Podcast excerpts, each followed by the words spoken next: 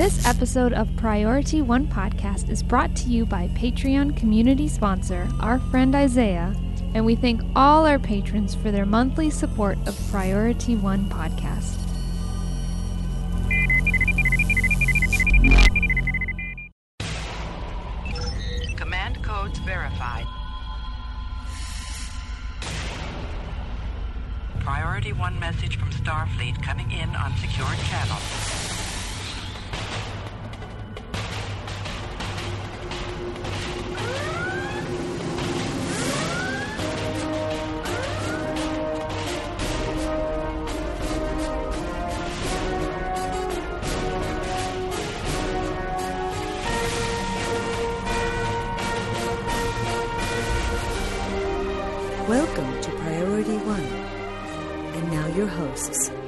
Admirals. You're listening to episode 197 of Priority One Podcast, the premier Star Trek online podcast, recorded in part on Thursday, November 6th, 2014, and available for download or streaming on Monday, November 10th, 2014, at PriorityOnePodcast.com. I'm Elijah, I'm Cookie. And I'm Dr. Robert. and in the recording studio is our audio engineer, Skiffy. Hello, guys. This week, Captains, we welcome back special guest host and longtime friend of the show, Dr. Robert Hurt, visualization scientist for NASA's JPL and the Spitzer Space Telescope. Dr. Robert, thanks for joining us again this week. I don't scare off easily. No, good. I'm glad you don't, because last week was a fantastic episode with some amazing review of Delta Rising features that were released, and we'll get to more of that later. But uh, in the meantime, why don't you tell us what we have in store this week? Well, Admirals, this week I'm here to trek out the birth of an alien planet.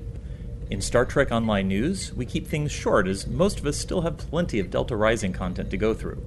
Nonetheless, Cryptic has been busy patching a lot of the features that have been the most debated on since the launch of the expansion. Later, we present our interview with Star Trek Online's lead writer Christine Kestrel Thompson and content designer Kate Bankson. Finally, towards the end of the show, we'll open hailing frequencies and review your incoming messages. Admirals, we've seen several of you contribute to the production of Priority One podcast already via patreon.com forward slash priority one. And it's amazing that we're already at 78% of our monthly financial goal. So, right now, all we need is just 11 more listeners to contribute $4 a month, and we'll have reached our monthly operating costs. That's only $1 per episode. This production is a volunteer endeavor brought together by the love and passion we all share for Star Trek. Please consider a monthly contribution by visiting patreon.com forward slash priority one. Please consider supporting Priority One podcast so that we can keep the lights on. All right, Admirals, let's look to the stars and trek out what's happening in the night sky with Dr. Robert Hurt. Jim, what in blazes? I don't know. Then let's trek it out. For this week's Trek It Out, we're going to visit an image that's familiar from the beginning of every episode of Star Trek The Next Generation. You know how that opening sequence begins with this lovely disk of swirling material around a forming star with planets just in the process of being born? Well, this week, astronomers have released an astounding radio image of the star system HL Tau and the incredible protoplanetary disk of dusty material that's swirling around it. In this image, we can actually make out a series of rings of material separated by gaps, which themselves point at the possibility of the formation of planets. Now, the resolution of this image is incredible. It was made with the ALMA radio telescope array, with individual radio telescopes separated by as much as 9 kilometers, creating a huge baseline that actually operates like one giant radio dish. As a result, it's given us an unprecedented degree of resolution in this image, letting us see features on the same scale as our own solar system, and hinting at things that may well be Jupiter and even terrestrial sized planets forming at different locations throughout the star system. If you haven't had a chance to see it yet, I advise you to go check out the link in the show notes and explore HL Tau for yourself. All the while you hum the Star Trek opening theme song in your head. So, the dark rings, is that matter or is that empty space? That is empty space. So everything that's glowing there is the the radiation and dust material glowing, and everywhere there's a gap, you know, basically we don't get any emission from it. And while it is very dependent on uh, models of how planets form, these gaps really do seem to indicate through the, the, sort of the dynamical models and simulations we make that you probably condensed something like a planet out of some of that material, thus leaving that uh, empty space. And when you said that it's it's several radio telescopes working together, is it so they're each taking a almost like a quadrant photo of what's going on, and then they ma- they kind of piece it together? Actually, it's even more bizarre than that. It's a, a series of telescopes that are all um, recording data at the same time. It's what we call a, a radio interferometer. And what they do is they look at the pairings of each set of two possible combinations of telescopes and look at all the permutations. And by doing this and applying a fair amount of mathematical processing to it, you can actually tease out of that signal the, the just the uh, the the beats, if you will, like like when you play two tuning forks and you get sort of beat patterns. Each combination of two dishes working together, when you fold it all into one system, lets you deconstruct the signal into this actual reconstruction of the image of what it would look like if you really did have a single giant telescope and mapped it out. Well, this is the same concept that the VLA uses, right? The Very Large Array. They have all those telescopes and they tune them by moving them at different distances from each other. Right. This is this is an identical uh, concept as the Very Large Array, which you know anyone who's seen Contact has watched Jodie Foster sort of sitting out with her laptop in front of. But by basically distributing a series of telescopes individually that can be much smaller but spreading them out over a large area, and then looking how the signals between every pairing of every combination of two telescope pairs kind of interacts, we can tease out of that a reconstruction of what the image would look like if we had been able to make it with one giant telescope and the resolution you would get out of something that large. So, why is this so important? What does this mean for us? Well, of course, one of the big questions in astronomy for, you know, ever really has been are there other planets like Earth or other solar systems like ours? And how did our system form to begin with? Now, in our own system, we can only answer that question through sort of astronomical archaeology, right? We get to see what it's like today, but from that, we can kind of backtrack and guess what we think it was like before. But if we look out in the universe and can find other solar systems that are very, very young, that otherwise might be analogs to what our system was like, it's like looking at someone else's baby pictures to figure out what you may have looked like as a kid. I love looking at baby pictures. that was a good illustration. Well, then this is perfect because it's baby pictures of other solar systems. How cute is that? Do they pick existing telescopes to get imagery like this, or do they use like SOFIA or something and send it to a specific place on the planet? No, the ALMA array was actually very specifically designed to be a, a radio telescope array. It's actually located in a high desert in Chile that's uh, above most of the moisture in the atmosphere. And so, so every element of this telescope is designed very uh, intentionally to be identical to the others so that they can all sort of interact on a one to one basis to get that um, combined data set. That's really exciting. Well, captains, as Dr. Robert Hurt said earlier, we'll have the links, of course, in the show notes. Admirals, discover something you think the rest of our listeners would enjoy hearing about? Then share it with us via incoming at priority1podcast.com or via Twitter at STO Priority One or on our Facebook page at facebook.com forward slash Priority One. Let's jump into Star Trek Online News. Computer status report. Status. Incoming message. I'm only in the mood for good news today. Last week, we spent over an hour just scratching the surface and reviewing all the features that were released in Star Trek Online with Delta Rising. We still have more to cover, like the new adventure zones, specialization talent trees, mastery traits, intelligent powers, and the new Tier 6 and Tier 5 upgrade ships. Unfortunately, that is not something we can tackle in just a few weeks, so this week, we're turning our attention to the dev tracker and patch notes. Since last week's episode, a great deal of the most hotly debated features of Delta Rising received some attention from the Cryptic dev team. Forum user English Nod did the community a great service by posting a list of the Spitfire dev posts, and thanks to our video editor Jerry T for pointing the thread out. But you can also follow the dev tracker on Twitter or on the forums. So, to start with, lead systems designer Phil Gorgonzola Zaleski posted that an update would be coming to the Starship Mastery system. According to the post, they aren't entirely happy with the time to get a tier 6 or tier 5 upgrade to maximum starship mastery level. Nor am I, Gorgonzola. Nor am I. He goes on to write, quote, Going forward, we will explore alternate avenues for rewarding amounts of starship mastery skill points, as well as reducing the amount of skill points required, end quote. Unfortunately, it looks like his plan to have the skill point reduction introduced in the November 6th patch fell through. So, in a follow up post on November 5th, he hopes that some of the changes will make it in the November 13th patch. So, yeah, I'm one of those people that doesn't like how long it took to get through the mastery system on my Tier 6 escort. Right now, I'm really only flying the Tier 6 ships for the purpose of getting through the mastery system and earning those mastery ship traits. But it really has felt like a grind for me, and, and, and the time it took was as long as I feared it was going to be. Like, I didn't hit the final mastery on my Tier 6 Phantom until well into level 55. Now, sure, I understand that there were ground missions in between and that I wasn't always fighting in space, but I've run quite a few of the mirror runs each day now, eh, including several advanced PvE and it still felt like I was grinding through the mastery. So I, for one, will welcome the patch that shortens that time.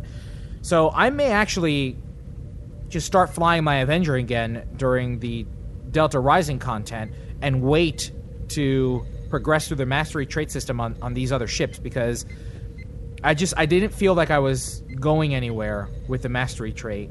It just took way too long for me. So I, I'm I'm really looking forward to this. For me, one of the problems with that was that when you shift over to a ship that maybe isn't what your captain really specializes in, you feel like you're kind of stuck with a bad build that just is not going to match your skill allocations and things for, for a really long time until you get to that point where you finally get the trait. And so yeah, anything to really make that less of a slog, I think, will help us go through and, and sort of get a taste for these ships without feeling like we're, we're, slaves to a poor build for weeks on end. I think a lot of it has to do with whether you love the ship you're flying or not. I love my ship, and it went by so fast. But like with you, Elijah, you like your Avenger better than the Tier 6 ships, don't you? I do, I do. I, I do like my Avenger more than I like the Tier 6 uh, Escort. But, I mean, even then, yeah, there's a, there's a level of, of um, passion and love that you have to have for the ship that you're flying. And you know, the tier six wasn't for me. Um, so it made the time go by really slowly, and you were missing your Avenger. But not even that. But even in, when I switch over to my Avenger, it still felt a bit slow in the mastery progression. And and like Robert, you pointed out, that's excellent because when I, even if I want to get the mastery trait in the tier six science ship, I mean, I'm a tactical officer, and I want that tactical feeling. So I am going to feel very uncomfortable flying the ship while I'm in it because I'm not specked out to be a science officer in any way, shape, or form on any science ship. That's one of the reasons why I don't fly the Vesta because the Vesta is very much a science oriented ship for a science officer. So I bought the pack way back when, but I it's just sitting collecting dust. I haven't flown it to be fair, there are some really tactically focused um, builds for the Vesta. I mean, I've seen Vestas pull 15, 15k DPS with the right builds. I think the concern here is just more that be, even though those traits can really benefit pretty much any character class of uh, of captain, if you don't have the science skills specked out right, and you have that many science uh, slots to fill in your bridge officer seating you still end up with a ship that you just are not getting anything close to the maximum potential out without either doing a, a respec on your entire character and then undoing it as soon as you switch ships, or, or you just can kind of get through it. Another hot topic from the community has been the rewards players receive from all the new content. In a forum post by lead content designer Charles Gray, an announcement was made that changes were coming to the rewards for content like PvE queues. In his post, Gray writes, and I quote, The number of reputation marks players are getting are no longer adequate for their time investment. Accordingly, we will be increasing mark rewards on all queues that are currently under rewarding. There are also a small number of queues that are significantly over rewarding, which will have their rewards reduced. End quote. In the November 6th patch for Star Trek Online, we saw these changes get introduced to the game. Starting with, of course, the introduction of delta marks to the Mirror Universe Invasion PvE queue. Dilithium rewards were also increased for each of the difficulty levels for all PvE queues. So normal queues will reward 360 dilithium, advanced queues will reward 720 dilithium, and elite queues will reward 1,440 to dilithium. Dilithium rewards are increased by 50% in adventure zones and battle zones. So if you earned, let's say, 10 dilithium, you'll now earn 15. I think this was definitely needed. I recently watched a video with a team of really skilled players doing the elite no win scenario before the last update, and it took them about 30 minutes, and they got 480 dilithium for that. And I thought to myself, that's not worth it. The fleet mark rewards were good, but as far as dilithium rewards, that was pretty low for the amount of time they put into it. And right now, dilithium is the main priority for me. Granted, I know that other elite queues will not take as long, but I think increasing the amount of dilithium was a good decision. Now, if you really want dilithium, spend some time in adventure zones and battle zones. I tested this out on New Romulus, and it was like bonus dilithium weekend down there, except now it's going to be like that all the time. I got 720 dilithium in about 10 minutes, and I just started, so there's much more to get. That's not bad, especially with the upgrade sink that there is now. Um, there are more places to put dilithium, and, and players were talking about this and afraid of this before Delta Rising and the and the, when the uh, upgrade system was first introduced. Uh, we talked about it last week and how you know even we felt that the dilithium rewards were uh, a little underwhelming with the new uh, PVE difficulties and the the new requirements. So this is a very welcome change, and I think the numbers are fair. Um, you know, it's not advanced isn't the 960 or 920 that we were used to. It's 720, so it's about 200 less than what the elites used to be, which is fine. But again, I think these numbers these numbers are fair, and I think that uh, uh, even now uh, a PVEQ like conduit is on advanced is it's is pretty easy. You can get through it pretty quickly with a team you- of yeah. players that, that are have a good familiar and are willing to communicate. Yeah, Not a pug. Not a pug. not a pug. Yeah, not a pug. Not a pug. I, I've said it before, and I, I want to say it again. Dilithium should be one of those rewards. It's always been labeled as the time currency that you get for spending time in the game. It should be a constant trickling into your character as long as you're doing something in the game. As long as you're logged in and not sitting still, you should be, you know, trickling in dilithium. So this seems like a change in the right direction, and I hope one day to have dilithium as mission rewards as well. Um, but I, I guess they're just not there yet. uh, even with the introduction of the upgrade system, I don't think there's enough of a sink to introduce dilithium into missions yet. Well, the, the reason I say that is so that you're earning some as you're leveling up. Because right now, when you start a new character, you're not earning dilithium till you get to level, you know, 45 or 50. There's just no dilithium rewards anywhere. So it'd be nice for new players to have some something coming in. Doffing. Doffing. Mm, it's it trickles in doffing though. There's only a handful of missions that give more than 50, and the ones that give 50 are kind of you can do them once a day, and there's maybe only a dozen of those. Most of them give five or less. I would argue that prior to this new crafting system, there was really not a lot of honest use for dilithium at, for characters before they got to level 50 or at least 45 because there's no real sense in dumping dilithium into high end gear you know tier 3. But now that you can actually be using dilithium uh, to craft things and improve quality over time, there actually is a real reason for a leveling up character to have access to dilithium from the beginning, I think. That's a good point, actually. That's a good point. We talked a little bit before about uh, pugs and and PVEQs, and there seems to be changes coming to the uh, difficulty of those PVEQs. Dr. Robert, why don't you go ahead and uh, talk to us a little bit about that? Well, fortunately, uh, Charles Gray did not stop at the rewards for PvEQs. He also discussed a pass on the difficulty levels of critter groups in PvE and solo mission content. According to Gray, quote, PvE PvEQs will be evaluated on a per queue basis and potentially have their mission requirements, critter spawns, or other aspects updated to help tune their specific difficulties. End quote. Al Rivera, lead designer for Star Trek Online, also made a post regarding space critter difficulty. He writes, quote, we will be noticeably reducing the hit points and shields of all space critters from levels 51 to 60. This change will have more of an effect at level 60 than 51. The change will affect basic and advanced difficulty, but not affect elite difficulty. End quote. One particularly interesting observation Gray made in his post was, quote, adding failure conditions to queues was meant to add a challenge to them, and so no advanced or elite queues should have a 100% success rate.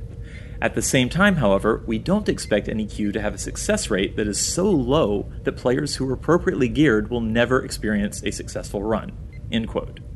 Well, I have to admit, that's certainly been the case for me, at least in Pugs, since this went live, so hopefully this kind of rebalancing will bring back some life into the relatively empty advanced queues and yet still leave some crazy level of insane challenge for those top tier players who wanted that in the elite queue.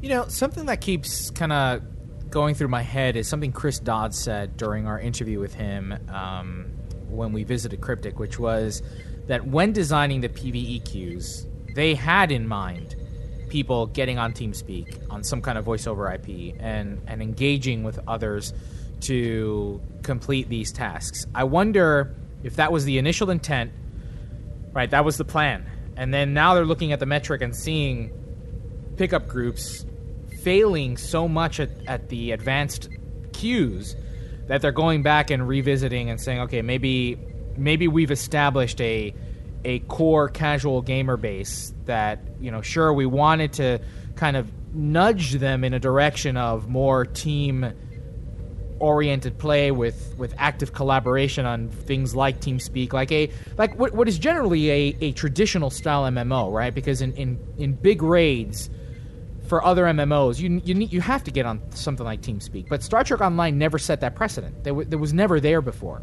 and now suddenly you're thrusted into trying to experience this content in that way, leaving casual gamers left in, feeling left behind. So I wonder if now these metrics and reviewing these percentages of, of failure rates versus success rates they're retuning it back to the casual gamer that doesn't have time to jump on TeamSpeak. You know, like you mentioned last week, Robert. Because um, again, you know, Dodds mentioned this last week that that's what kind of what he, if I understood the from the interview correctly, that that was kind of the vision that they had for these these PVE queues was people having to get on a voice over IP and, and, and collaborating and talking and planning ahead of time before going in in the sense of a traditional MMO. Now, I suppose if the in-game voice chat had worked a little more effectively than it does, and unfortunately, almost any time it pops up, it's sadly the few times players do tend to use it in game, it's just such a loud, difficult to comprehend mess that I disable it. What's what do you mean in-game voice chat? You didn't know? There's actually a feature in Star Trek Online that is for something like TeamSpeak, right? You can actually set your microphone up where people can you can talk to somebody else through the game. What? Yeah, in principle, it's supposed to be a simple configuration, and it will just turn on. You can use it right when you jump into a queue with whoever happens to be in that queue. In practice, it's very futzy to make work, and when it does work, even the, the voice quality is often so poor it's almost unintelligible. So it would have been an easy avenue for people who weren't teaming with someone they knew in a fleet or with a TeamSpeak uh, uh, server setup to be able to at least interact with people in the queue. But in practice, I have really never seen it used effectively in in a pickup group or any you know non-organized. And, and any fleet will simply set up their own chat service, so they don't use it either. So if that had worked more effectively, I think maybe there would have been more of a chance of having just random groups of casual players come together and be able to coordinate uh, a little more easily and maybe work towards some of those goals. But you know, in the absence of that, I just feel like yeah, that puts a lot of onus on the on the casual gamer. And they have to know that it exists. And they have to know it exists. Maybe if the queues just become a little more completable, that at least will breathe a little life back into something that has been a sort of damaged part of gameplay, I think, since uh, mm-hmm. Delta Rising launched. Yeah, they can always change it back if people are like, "This is too easy now." Well, you're never going to make everyone happy, right? There are some people who no, nothing's hard enough, and they will always true. complain there will be some people that will never be easy enough and they will always complain. So you just have to aim for that kind of large middle and give give people off in the wings things really tailored to them. So I think that's why this uh, three tiered queue system they came up with in, in principle should work really really well for this. So with so many key changes to Delta Rising, this week's community question is. What do you think about the changes to content rewards, ship mastery, and content difficulty? Let us know in the comment section for this episode on PriorityOnePodcast.com or in the official post for this episode on the Star Trek Online forums. Well, Captains, that's all we're reviewing this week in Star Trek Online News. We're going to get back into the game and explore more of the Delta Quadrant. In the meantime, let's get to our interview with Star Trek Online's lead writer, Christine Kestrel Thompson, and content designer, Kate Bankson. Security clearance level 3 or above is required to access files. This is Captain Benjamin Sisko. Authorization Sisko Alpha 1 Alpha. Logs accessed. All right, Captains, and right now we are joined by Christine Thompson and Kate Bankson, two amazing storytellers in Star Trek Online. Thank you so very much for joining us this afternoon, uh, only a few days before the release of Delta Rising. Almost done. Almost. So, why don't we first start with uh, just a brief introduction for new listeners or old listeners that uh, may have forgotten what it is that you are responsible for in Star Trek Online, because it's a big task that you guys have.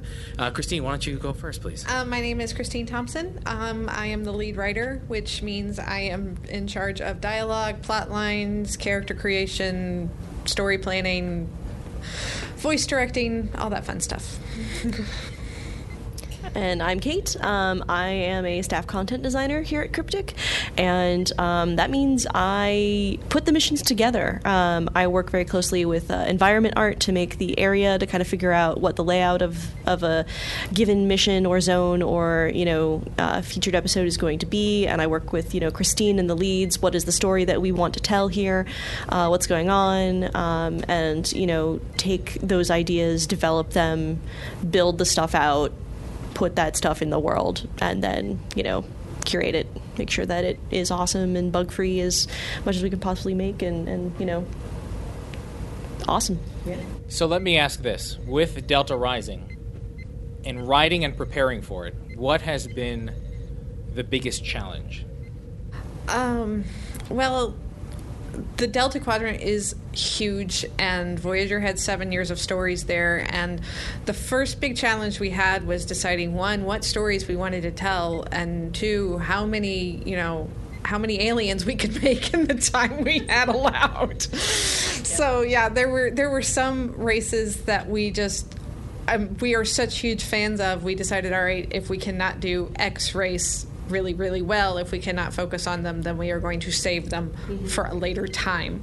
Um, so f- the big challenge was, you know, narrowing down that quadrant to what we can do in this expansion and then deciding what's going to happen next. I mean, we're already in story planning for 2015 and what we've done in Delta Rising influences what what happens next year. So One thing I wanted to ask you guys about is I had uh, had a conversation with Al quite some time ago on the show about Star Trek Online being sort of the last true stewards of the Prime universe canon.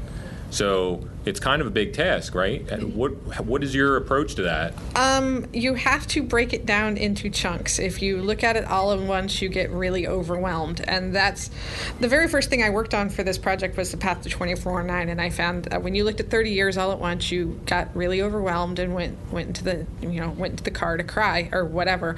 Uh, so I just looked at it and all right, well, what's happening with the Romulans? What's happening with the Cardassians? What's happening with this? So, you know, being the stewards of Prime canon, which I guess we are to some extent because there aren't any there aren't many stories being told in the Prime canon. I mean, there's the novels that run on a different timeline than we do, and um, but you can't be intimidated by it. If you get intimidated by it, you get overwhelmed, and then you can't do anything. So, Now, where do you, for let's say, for instance, Delta Rising, what was the first piece of canon that you looked at As- aside from Voyager? Aside from Voyager itself, did you look at novels, comics, audiobooks, books? What? I tend to look at all of those things, but because they are soft canon, we will take what fits with us and leave other things behind. Um, with the novels, with all of those things, I don't get advanced knowledge on what's going on with them. I buy them at Amazon or your favorite bookseller, just like everybody else does. So there's a point where you know like we'd already before launch we'd already planned a whole bunch of borg stuff and then i read the destiny trilogy so that, that's when we realized okay we can't we're, we're diverging at this point we can't we can't follow along with that. But yeah, I always, I mean, I went back and reread probably 10 to 15 Voyager novels. I looked at some of the comics, but our main influence is always going to be the shows and the movies. Yeah, when I came on the project uh, two years ago now, um, you know, I wandered up to Christine. I was like, okay, what do I need to watch and rewatch to kind of get the feel of the game of the game, where we're going, where we've been, like you know, and stuff. And so she's like, okay, and she gave me this list of basically, you know, watch these Trek episodes. This is kind of where thematically we're going. Watch, you know, all of this. You know, TOS is always a good thing to watch. You know, a lot of TNG is good. Um, and uh, currently for the where the story was at the time, she said, you know, watch these episodes of DS9. And so I ended up um, watching, you know basically seasons three through the end of DS9, and and people knew when I got to those last ten episodes because I was doing the whole Kermit flail in my desk, and oh my god, I have all these feels, these conflicted feels, and um, yeah, and it was it was great. So it, it always for me when I'm doing episodes, it's like I loved Voyager. Voyager was my Trek. It was like the series that I watched from start to finish when it was on the air. I loved it, loved it, loved it, and it was always like, okay, I was a fan of Voyager. What do I want to see out of this kind of stuff? Like, you know, what what feels true to Voyager? What feels true to Trek? What you know would make me feel like I am part of this universe? One thing that's different from a show or writing for a show is that the community interaction is instantaneous. Maybe not, maybe maybe now more. You you will see that you know shows now have, have a much stronger social media presence. But here it's it's it's a game. It's living. It's daily. Uh, it's not week to week. How do you look at community feedback? How do you write the story for community? Um, then take its feedback and talk talk to us about that, that that back and forth, that chemistry. Well, I mean, we're always looking at what the fans are saying. We are, you know, we're on Twitter, Twitter, we're on Reddit, we're in the forums. Sometimes I, I play anonymously a lot and just listen to the chat channels and such like that or team up with people.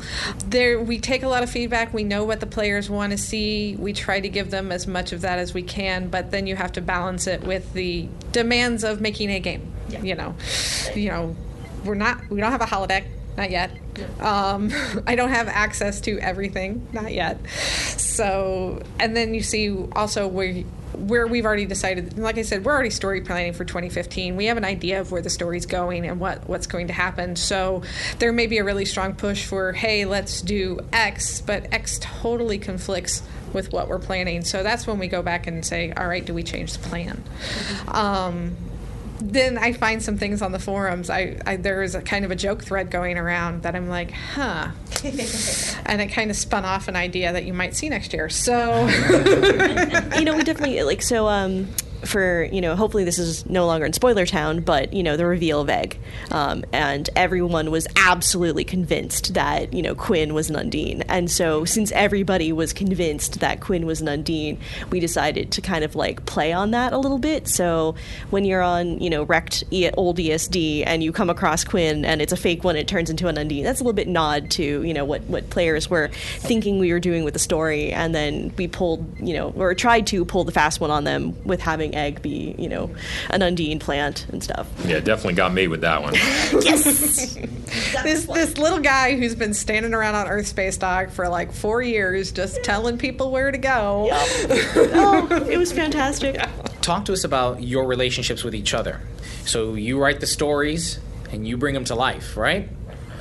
Talk to us about that relationship. How does how does it flow? How does it work? Um, what's the day in the life, sort of? Well, all of game development is a team project, mm-hmm. so it's very collaborative. Um, it's it's uh, Christine works a lot with Charles and Al to kind of figure out okay, what is what is the overarching thing? What needs to happen here? Here are the big story points. Here you have to get from point A and go to point B. Um, and uh, if they have specific points in the middle, they obviously communicate those to us. But um, a lot of the time times, especially when we're doing things like featured episodes, um, a lot of free reign is actually given to the designer. How what is the journey going to be between points A and B, and Yeah, uh, the designers know a lot more about how to make gameplay fun than I do. So, yeah so it's it's it we try and you know satisfy all those masters. You know we need to have a thing that does x and it needs to be fun and we want it to do this and that and you know we have this new technology coming and we want that to be shown up. Or you know we have some free time. Do you have a cool thing that you want to do um, that rarely happens but gosh we love it when it does. And you end up with really cool things like you know the uh, the jetpacks and step between stars and some of the really cool repelling tech that we're coming out with uh, in the new stuff so Delta zip lines, yes. Delta zip lines. So much excitement when that blog came out. So yeah, it's it's a little bit of a back and forth, um, especially when I'm building a pre-pitch. We go through a, a uh, pre-pitch process. You know, uh, talk to all the people involved. Um, what can we do? What can't we do? I talk a lot with Christine. Like you know, ping her. Like, hey, if I introduce a character that's like X, is that cool? Do we have somebody that fills that spot already?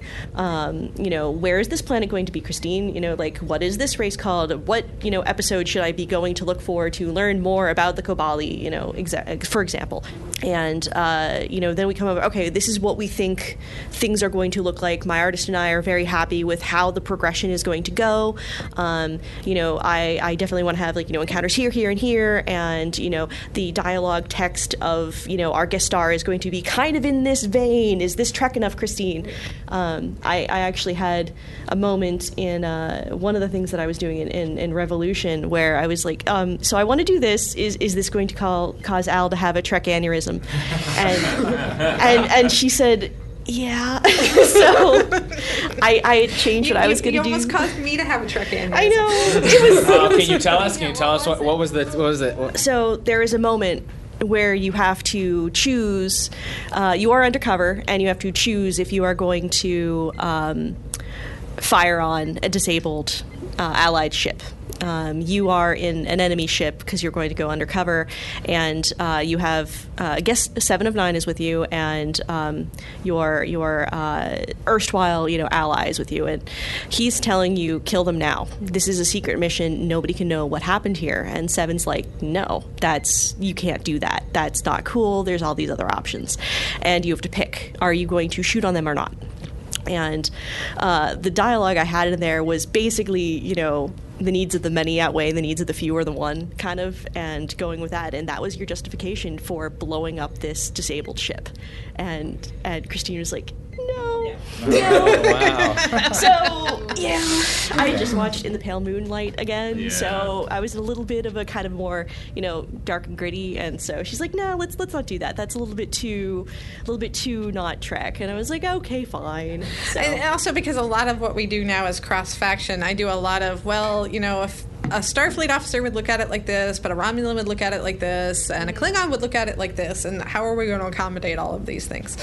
So for Dragon's Deceit. I noticed there was some flirting in that, and I, Oh, yeah. I, I tried to get, I tried to take that avenue. I tried so hard. I, I kept going to different ways. I tried every possibility, and I couldn't get past it. And then I had to just be rude the, to the people. the, the, the yeah, it was intended. You you could not get past it by flirting, but the flirting was a fun option that we could it was sneak fun. in I there. know, yeah. It was so different from what I usually see. I was like, "Whoa, I'm gonna choose this one." Yeah, Joshua did that one, and I like I burst out laughing and like leaned over to his cube. I was like, "Oh my gosh, dude, this is great." There, there's a point in the 2800 too where um, you're in quarks and somebody hits on you, and there. It, it does not matter if you are a male or female character. I know there has been speculation. The same char- the same person will hit on you every time, and I think that's fine. So, and um, yeah, actually, that moment gets called back in uh, Revolution. Um, that little flirtatiousness. It's it's so. There's a reference to it, Yeah, it's a reference. So we had a lot of fun doing that kind of stuff. And now, at the time of this recording, we do not have access to it, but captains, you will have already been able to experience a, a good chunk of all of this, if not on Tribble, then of course by playing it on Holodeck as of uh, October 14th. But let's talk a little bit about what's what has hit Tribble and uh, the the genesis of these of these missions. So this mission is Revolution. Um, it is part of our kind of you know uh, signposts of the of the story of the Delta Quadrant. Um, it, it gives you a, ju- a nice meaty chunk, um, and this has you know a pivotal moment in the story arc. Um, but what we decided to do here was to revisit a map that you see in. Um, Dragon's Seed, I think it is, and um, so it, you know, approaching this, I thought, okay, well, we have this really awesome map. What do we want to do here? And we kind of knew that there were some large beats we needed to hit. We knew basically where it needed to end. And um, so my, my first pitch was that you do this, you know, really super sneaky espionage thing, and it would be, you know, very long and involved. You have to, like, you know, sneak up behind the guards and, like, you know, knock them out and do all this and do that. And it was just too long. And so we stripped down to what is the core experience of this. And what I thought was okay, you're sneaking into the enemy base. Um, I want you to go to a location that you could see in the other episode, but you couldn't actually kind of get down to. And so that's kind of cool. So that, you know, even though we're revisiting the same map, you're getting a different experience. And, um, so that's part of it, and uh, you get to go, you know, put on a holographic costume. Um, Seven gets her own holographic costume, which is kind of cool, and uh, you go with some of your bridge officers. Um, that was a decision made because, you know, Kirk is always going down, you know, with Scotty and, and well, not Scotty, uh, Spock and you know Bones and everybody. You know, Picard's always going down with you know Worf at his side and stuff. And um, why are you going down alone with just seven of nine? You should bring your dudes. So you and your posse go down, um, you know, and, and and just in case there's you know any kind of fisticuffs, uh, you guys can back each other up. So um, you and your party uh, beam down and sneak into this Vaudwaar area and uh, do a bunch of kind of you know James Bondy sort of you know stuff to get the information out there. Um, your purpose is to broadcast um, this great revelation to the rest of the quadrant to kind of like you know blow the cap off the secret and like let show everybody hey you know stuff is going down and and you know try and convince people that you know these are the bad guys and you should come party up with us so I, I love Gall's voice more Gall, than Gall is, a, um, is an actor new to us. Um, he's Liam O'Brien, but I know he's been in Naruto and Yeah, he's just Shadows fantastic. of Mordor and all sorts of stuff. Yeah. Um, yeah, well, you guys will have to like just actually listen to the voice. Um, oh gosh, uh, and and Jeri Ryan did stuff for this, and it's just so cool to like you know hear stuff that She was. Oh. all of the Voyager actors were phenomenal. I was so happy with those sessions. Speaking of having worked with the actors, let's talk about that experience a little bit. I mean, what what, what was that like? They were every single one of them was amazing. We were so happy with these sessions. Um, first, we were thrilled that they all agreed to work for us. Oh my gosh, yes. and that took a lot of negotiations, and Al and company did an amazing job with that. But um, we did four of them remote. Um, Ethan Phillips was in New York. Everyone else was in LA. Garrett came out here to the office and like spent a day, day and a half with us, and did the Running Man and did Oh, the Running yeah. Man mm-hmm. dance, and mm-hmm. went out to dinner with people. And That was so much fun. Yeah, he is so nice and so much fun. But all of the Voyager actors, they were all engaged. They knew that they know Trek. They know their characters. Oh they were gosh. excited to be doing it. I cannot wait till you guys get to hear, especially Jeri Ryan and, and Ethan Phillips in the game. They are all so good. And Garrett Wang is he's actually a really good voice actor. He's really awesome. Yeah, he should have like Mark Hamill's career. Yeah. Um, yeah. He was totally awesome. So, so we were all listening outside the door um, when Jeri was doing her recording session, Mm-hmm. and so she reads this line of seven, and then she go, she breaks in, you know, breaks character. Shouldn't this be a star date? And we're all like, ah, throw our arms up in the air, like, oh my god, everything is awesome. She knows what she's in, you know. Yep. in And then I had to and- explain why we weren't actually using Yeah. a star date in that specific interest. But all of us were like, "Oh God, everything is going to be awesome. You know, it's in good hands. We are so excited to work with her. She seems, you know, so happy to work with us, and it just it was a really, really, really great experience." Just one follow up question about that is is when writing the story, how much of the story is written, or how how much on your toes do you need to be?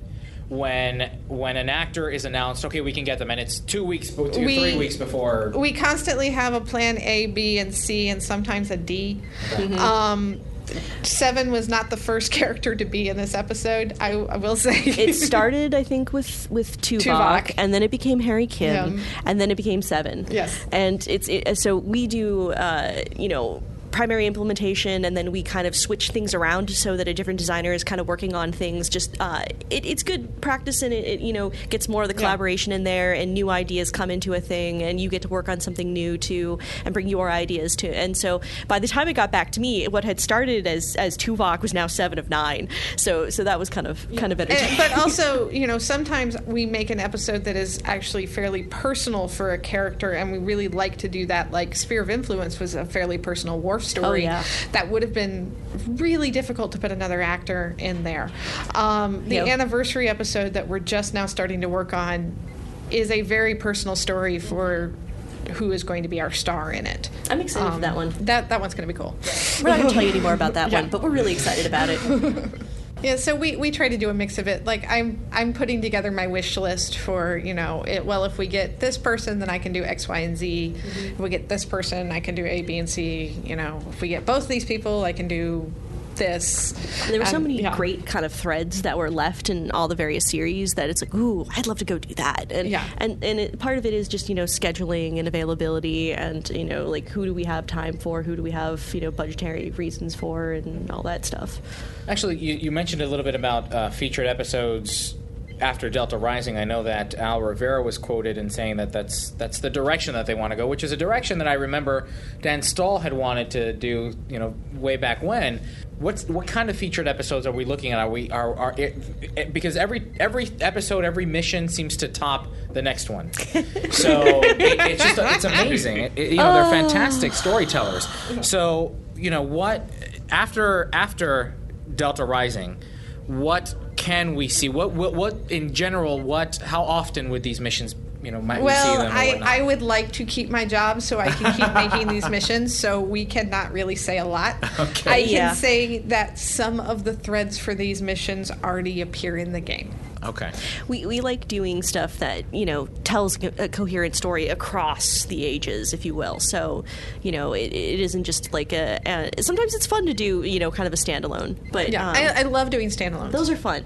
It's it's a nice break. But we, we like doing things that are you know telling a continuous story, so that you know there's many reasons to play other than just the fat loot. It's like, ooh, this is what happens next. And we talked a little bit about this at Vegas uh, when we were doing the Q and A after. We were talking about the stories that you both have written Mm-hmm. for magazines like uh, the, the official Star Trek magazine, uh, and how awesome it would be to see a mission like the escort mission for the new Aquarius Mm-hmm. be just a, a, a one-off mission in the game, in between these expansions and in between these yeah, featured a little like hearts and minds sort of thing. It'd yeah. be fun to do Yoshi's terrible, horrible, no good, very bad day, you know, and and then you know Die Hard.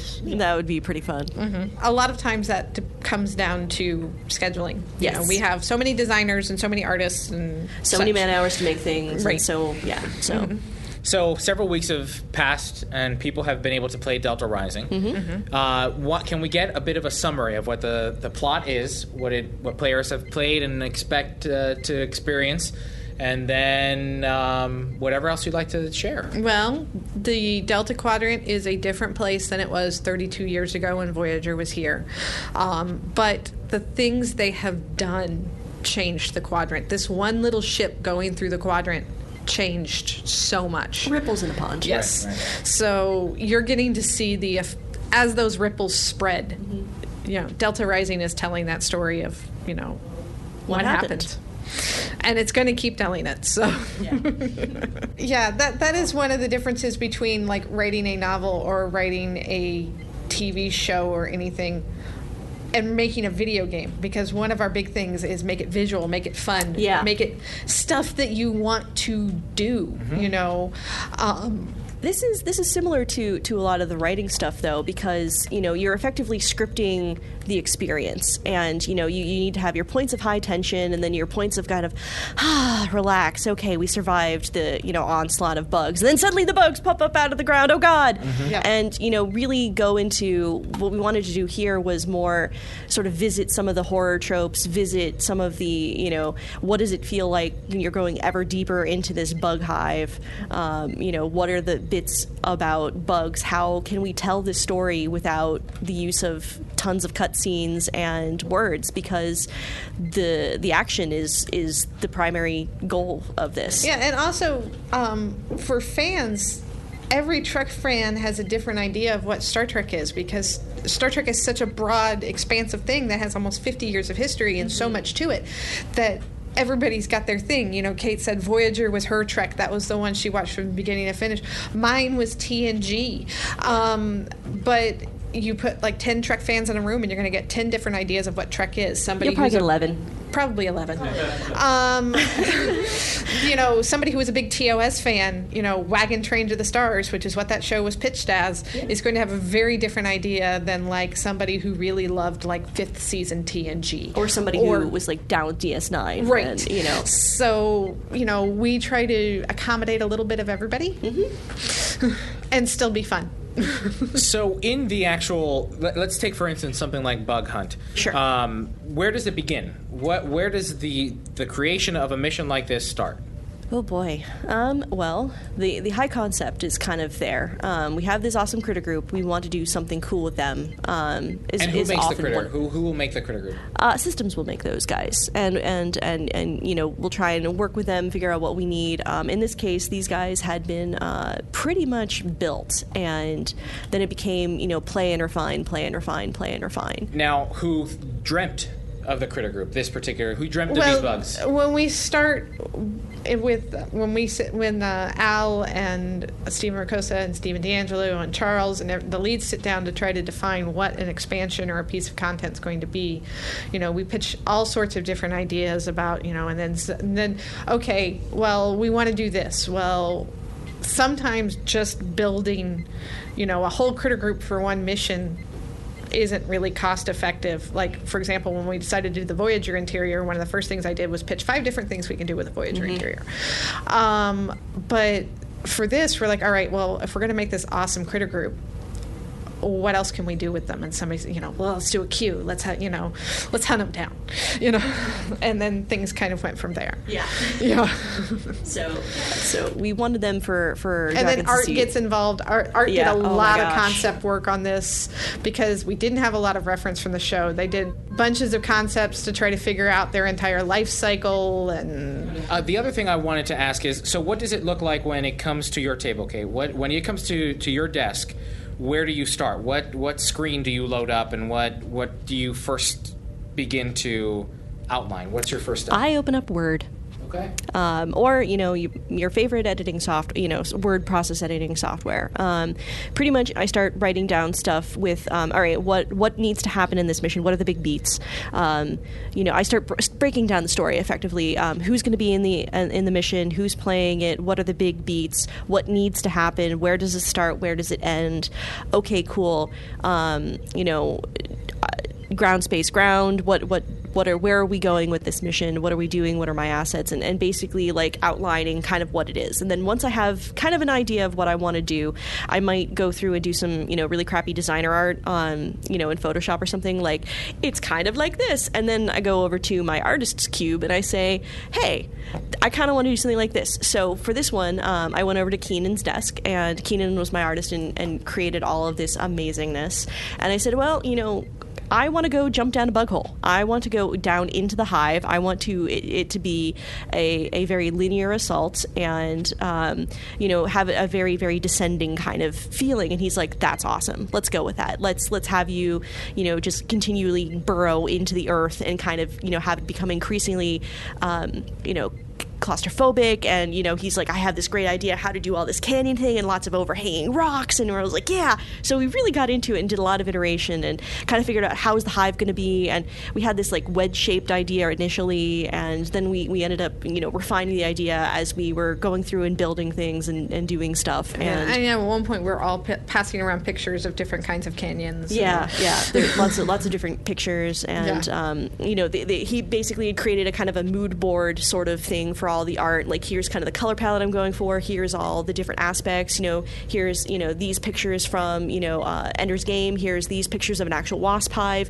Here's you know the pictures of um, this box canyon. Here's some pictures of you know a desert you know sunset out in like you know Namibia and all these things together and kind of okay, this is what the look is, and. Um, so my part what i tried to do is okay you know how can i tell this story you know without words? And it was very much it is it is the visual language of you're just going deeper and deeper into this hive. And um, you know trying to put in the good pacing of you know moments of tension and, and you know moments of, of you know ah and kind of have that and kind of ramp it up and down so it isn't just and, and get it on a sort of rising cycle. So by the time you know you get to the end and you're fighting the spawn mother it's like yeah! And you feel super epic when you finally accomplish that goal so that was pretty cool but um, yeah for this one that had less uh, you know words and story and dialogue uh, in the more traditional sense Yeah, I mean, Q's events are a different kind of gameplay. There's people who love tons of story and dialogue, and there are episodes like of Bajor is very much an episode made for people that dig story. I, mean, I sat and wrote ten little books that people can read, that sort of thing. Yeah. Um, then there's sometimes you just want to jump in game and shoot something, and you know the queues are really good for that. So um, I think I think uh, Surface Tension is probably a decent mix of the two because you have giant epic space battles and you have like you know little moments of you know what the heck's going on. So I got to you know write my my awesome you know screenplay where everybody's comes to the you know together in the Jenolan Dyson sphere, and I got to have my little moment, and I was so happy I got to keep it. I got to keep the Ferengi, and I was I was pretty sure that they were going to ha- make me cut that, but um, I got to have my diplomacy game kind of stuff going on. You know, do, you know, what does it mean to be a diplomat? You know, at if you're a Federation person, and, and what does it mean that to be here as a Klingon, and what does it mean to be here as a Romulan, and kind of really dig into bits that make you feel like you are part of that faction. Um, even though you're all playing the same mission. And then, you know, at the very end, um, which hopefully everybody has played because giant spoilers, you know, the Iconian shows up. And so that was super duper cool to get, you know, that in there and get, like, you know, the final resolution. So, yeah. Now, is the tool that you use to actually create the game is it much like the Foundry? it is a variation on the Foundry. It's a variation. Um, we have our own sort of uh, proprietary editors. Um, it might pop up in a moment. Yay! So we have a variety of game design editors. I will actually open up just so you can see. Um, this is the game design editors, and I'm going to open up. Uh, let me open up Revolution because that is probably has a non-spoilery title name, and some of these missions do have very very spoilery title names.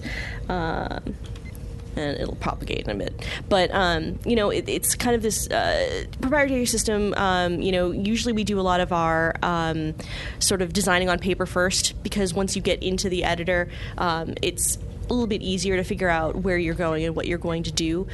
Well, again, Kay, Christine, thank you so much for sitting down with us and talking to us about the creation of a mission, the story behind it, uh, and uh, and how you take it from paper to the game. Thank you so very much. Thank you. Yeah, no problem. Thank you Bye-bye. for playing. Thanks. Message coming in, sir. Hailing frequencies. Open. See, we are getting to know each other. All right, Admirals, we're at the part of the show where we open hailing frequencies to see what's incoming from you, our listeners. And last week's community question for episode 196 was asking about your opinions about Delta Rising. Our first piece of feedback comes from Dan Koheiser, and he writes via the Priority One podcast website Delta Rising overall is fine. My only issue is with the difficulty level they have set it at. I can't seem to get the patrol missions done within a two hour run. The amount of time it takes to kill those ships in my Tier 6 ship using all purple Mark 12 gear is way too long, and not at all what I was promised. I'm a family man, so my gaming time is limited and precious. I need those missions not to take two hours to complete. If it does, then only one tune is getting attention at this time. One of the biggest drives for me in Star Trek Online was the friendliness it had with alts. That has been seriously hampered. See, is he running it on Elite? Because on normal, it does not take that long at all for me.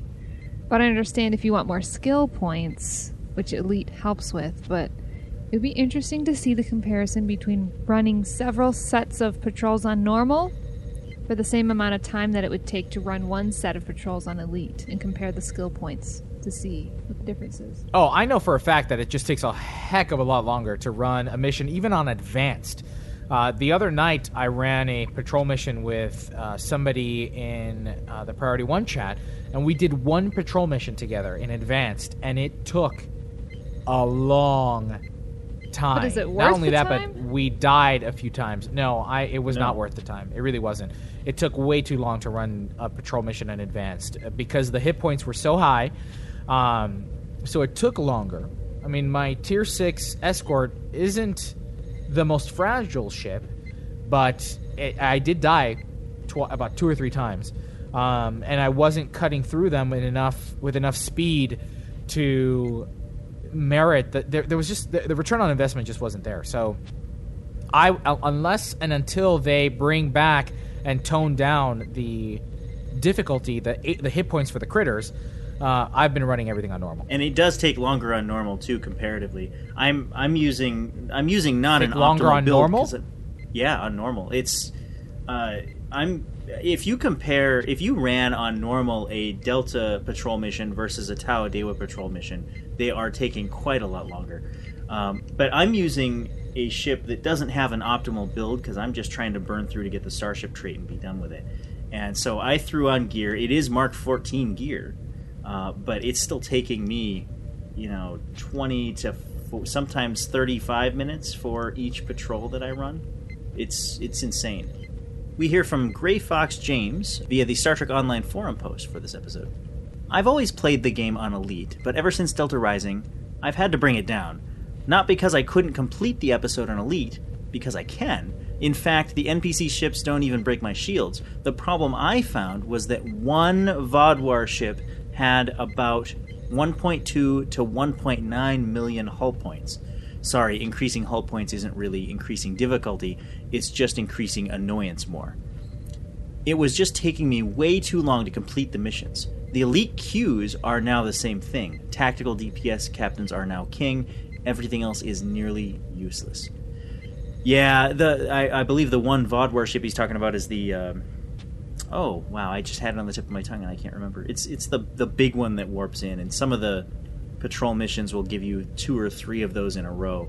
Uh, it's really frustrating. Not only that, but those Vaudwaar ships are like carriers. They can spawn um, smaller ships every so often, every one to two minutes, so you end up uh, uh, outnumbered pretty quickly.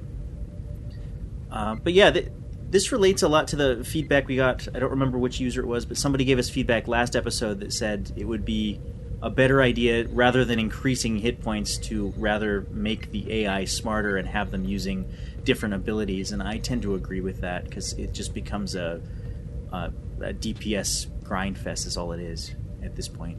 Yeah, the group of people that I was watching that YouTube video that I was referring to earlier, Mm-hmm. most of the time they were just sitting there shooting. There was no skill required once they got into position. They just sat there and shot and shot and shot for five minutes and nothing. There was no challenge, it was just shooting. So, I mean, if that's the way that these are going, I can see why they decided to change the difficulty in the PVE queues. But is it going to be the same? Is nothing's going to be changed in the um, missions, right? The missions are still going to be the same. No, they're actually working on improving the difficulty and the hit points on the critters and the missions as well. Oh, okay, okay. Well, that. According to the dev tracker and what the devs have said, I believe it was if it wasn't Charles Gray, it was Al Rivera that mentioned. Well, that's good. Josen369 commented on the Star Trek Online forum post for this episode. Delta Rising had such great potential, but it feels like we were given a half finished product. All the bells and whistles are there, but all the content seems to be rather lackluster and leaves most of us bored with it real fast and real quick. I don't think that we were given a half finished product. I think that you know one conversation that we had with uh, Phil Farkley, uh, Farktoid, the head of QA, and was that there are known shippables. There is a deadline that they have to meet, and, and not meeting that deadline would be very costly. And so there are certain things, and I'm sure you know, I'm sure they would have wished to have had a little bit more time working on, um, but ultimately, I think Delta Rising. I don't think Delta Rising is anywhere near the, the, the catastrophe that the forums painted it to be. On the contrary, I think it's actually some great content that has inspired me to play the expansion more so than Legacy of Romulus. I haven't gone through a majority of Legacy of Romulus content, and I have a freaking weekly podcast about Star Trek Online. So there's that. Well, also via our website, we hear from Sean Newboy. I enjoy the new content and systems. I just wish there were more missions. Darn Dr. Hurt and his logic over new characters and level gate. I agree that the new advanced queue events are too much work for the loot. I'm with Dr. Hurt on the pugging. I feel too constrained for time to wait for a good group, and the advance does not really work for pugging anymore. Here, here. Gavin Runeblade commented on the Star Trek Online forum post for this episode and offered a nice pro and con opinion of Delta Rising. For instance, he loves the artwork and writes, quote, "The art is phenomenal. Absolutely the best work since the Earth Spacedock revamp. Several forumites have been so vocal in praise of the art. I think it's a good thing we're not in a Dungeons and Dragons game where Taco Fangs might have ascended to godhood by now. End quote. His primary con is the gap between casual players and the DPS juggernauts. He writes the low damage people, both new players and people who prefer to support teammates rather than go all out on damage, are severely punished. Reduced rewards, XP, ability to complete missions, participate in queued events, and etc. End quote. He also offered a word of advice regarding crafting materials and special reputation item rewards. For instance, he reminded us that items like Borg neural processors and Voth implants are rare drops from the daily hourly boxes in the reputation system. He points out that the drop rates are terrible, which is absolutely true because I don't think I've ever received an item like that from the daily reputation uh, project boxes. So thank you, Gavin Runeblade, and for commenting on last week's episode. We hope to hear from you more often. Lance and Dragon commented on PriorityOnePodcast.com. My review of Delta Rising so far has been pretty positive. The Vaudwaar Act is probably just the first act of a plot that will take them six months or more to release. On the subject of the STF rewards, the normalization of the rewards is a long time coming. The old Borg elite were giving out too much compared to the other queues. Now you're encouraged to learn and try out the other events and queues. Old ISE would give 980 dilithium plus another 1340 worth of marks for five minutes of work, which was totally out of line. Cryptic knew this, and Delta Rising was a good time to fix this. Buckland Fondue emailed us at incoming at priorityonepodcast.com. Great job on the show, guys and gals. Very fun, yet professional as always.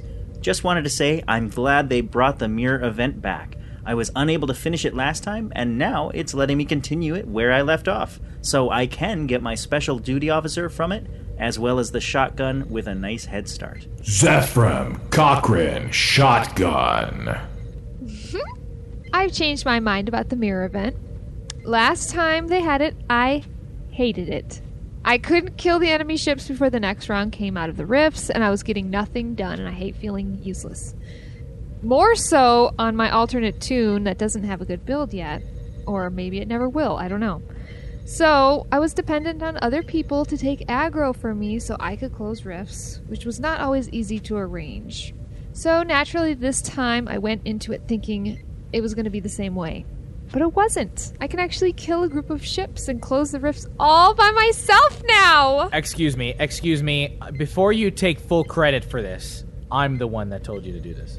It wasn't just you, okay? Lance and Dragon no, was like, it it's not that, it's not, it's really not that hard. And someone else said, you know, you can do it. It wasn't just you. Whatever. But it what you were the last person that told me before. I was like, okay, screw it. I'm just gonna see if I can kill these ships. Because before I was trying to close the rifts quickly before the ships could get me, and I wasn't focusing on the ships. I was focusing on the rifts. But Wait, so all you did was change your tactics so that you actually shoot the ships before you close the rifts? no, I mean, I the first time I was trying to avoid ships. The very first time I did it, and it didn't work like it never did before. And the problem with that is that the, if you avoid the ships, they will eventually leave their their um, rifts and go towards the base. right. But then you end up the base ends up taking tons of aggro and you end up losing points. That used to be the only way I could close rifts. Used to be because I Wow. tried it. I tried trying. I tried shooting the ships.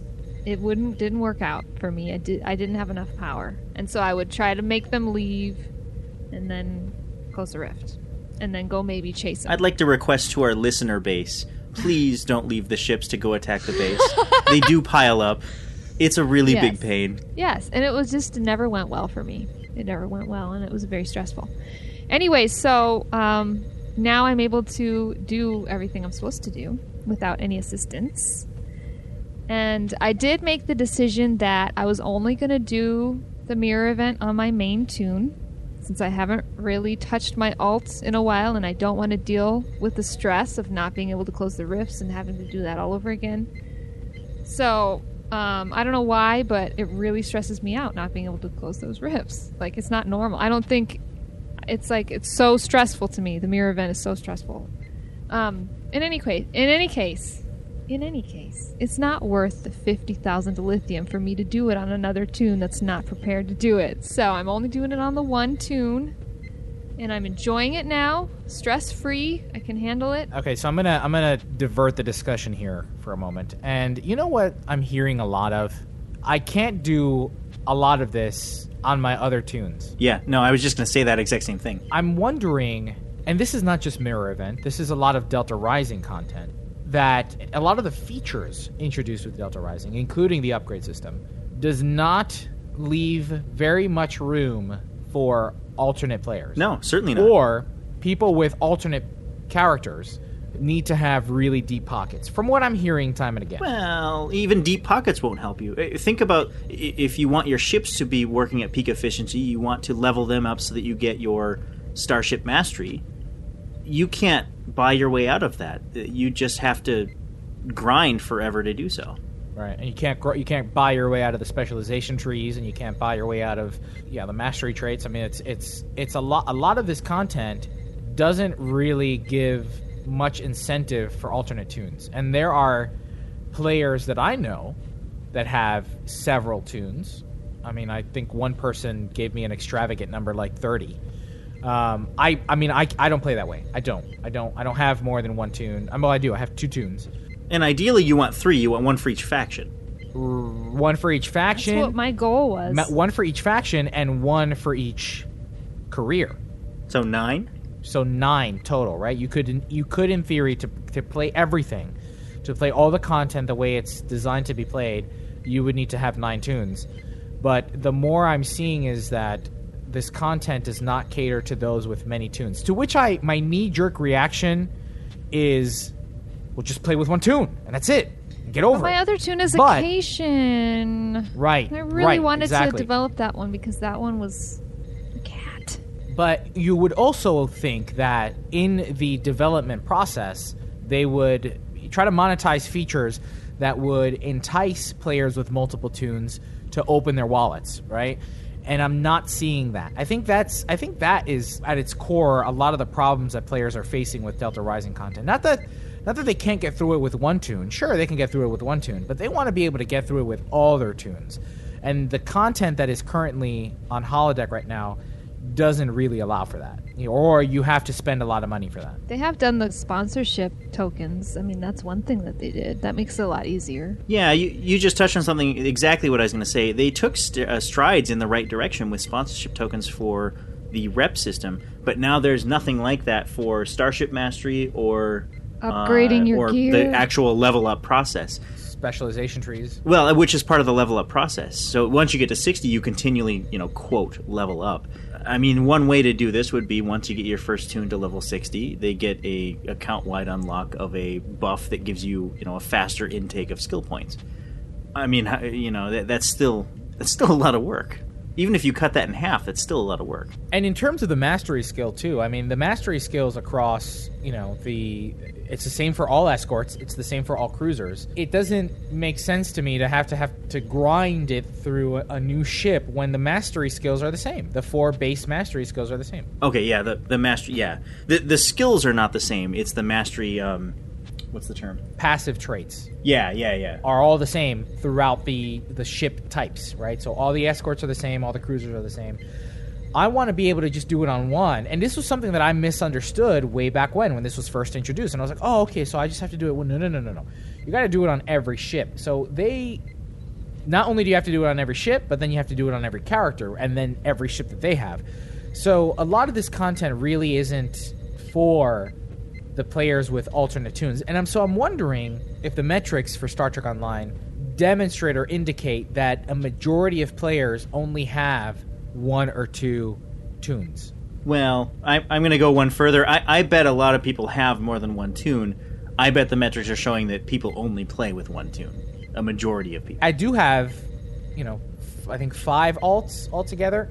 So uh, you know, I think that yes, things like the reputation tokens or some type of token that allows your other tunes to level up faster uh, is maybe something that they should look into. Maybe something that the cryptic devs and, and PWE should look into because uh, you know the the vocal minority are the ones that have more than five tunes and want to play those tunes and maybe finding a way to monetize that in a way that is enticing for the player that has more than one tune. Yeah, monetize it. I'm saying monetize it. I don't care. You can get you can get mad at me, but make it make it in a way where you want to open your wallet and you want to spend money. And I know I already know that people are going to be like they're already asking for us to spend money on the existing content, and you're asking for them to make content to yeah. What to, are you talking about?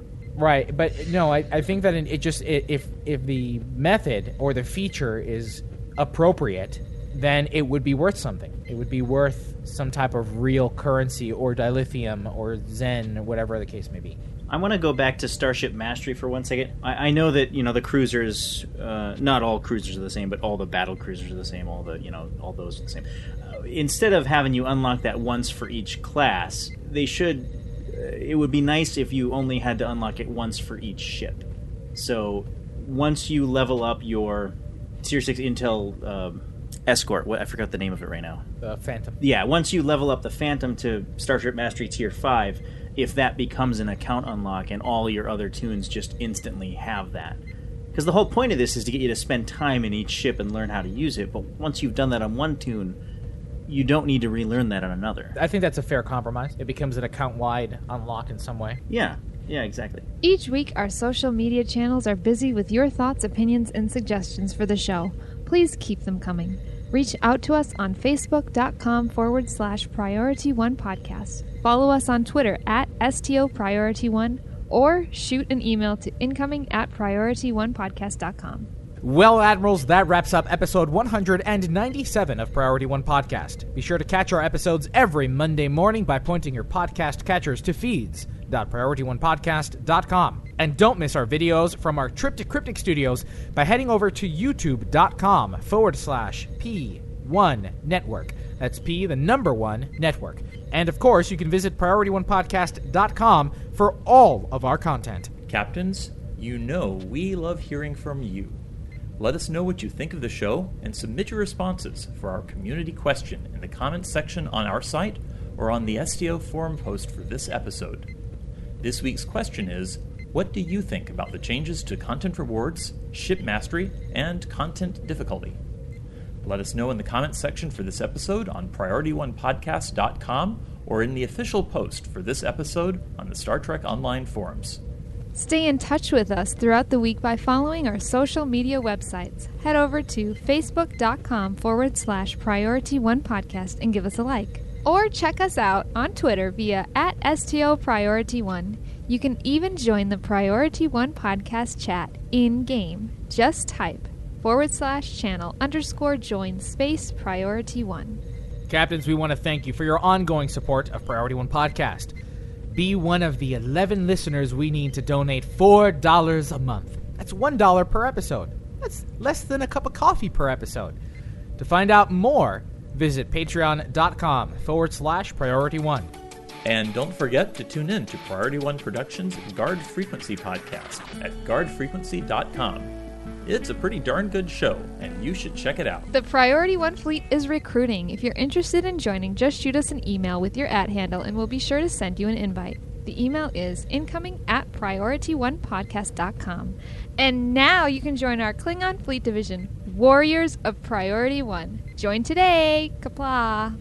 A special thanks to Perfect World Entertainment and Cryptic Studios for spending two full days with Priority One Podcast, and to all the devs of Star Trek Online that sat and chatted with us about the game.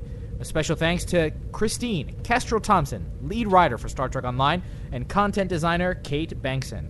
And again, Dr. Robert, thank you for joining us this week and filling in for Jace while he is settling in to his new home. Again, I'd like to take a moment this week and introduce to you two new full time members to the Priority One podcast team our new video editor, Jerry Tillman, and new writer, Jake Morgan. Thanks to the entire team behind Priority One Podcast, including our audio engineers, Skiffy and Ben Churchill, and to QA support staffer, Midnight Shadow 7. Thanks to our graphic artist, Romulan Ale, and to all our bloggers and their managing editor, L. Thanks to the composer of our theme music, Chris Watts. Thanks to our syndication partners, Epic Gamer Radio, Subspace Radio, and Trek Radio. But most importantly, a big thanks to you, the Star Trek online community, our listeners. Because without your ongoing support, none of this would be possible.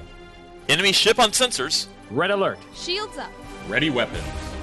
Engage. Transfer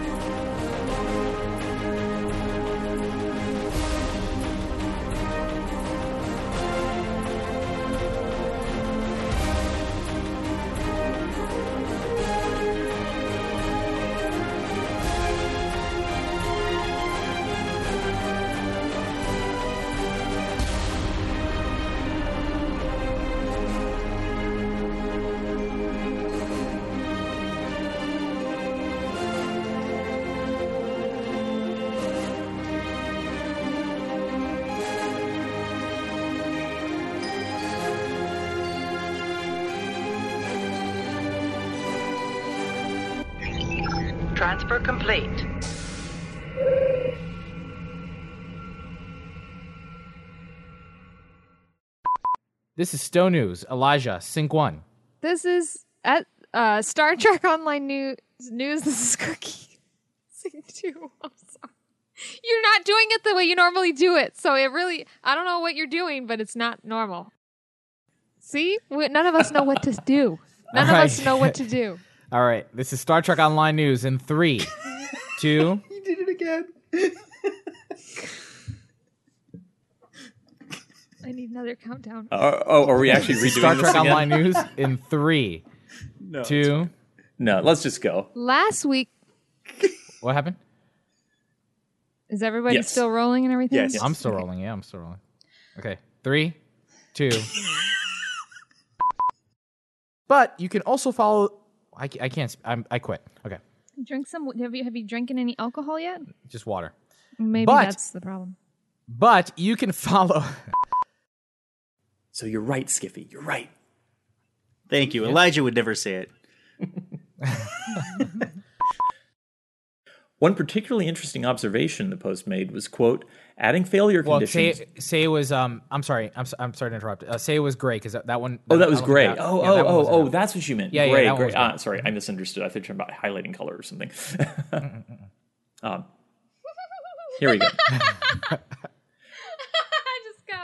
I. Oh, I just got what you're talking about.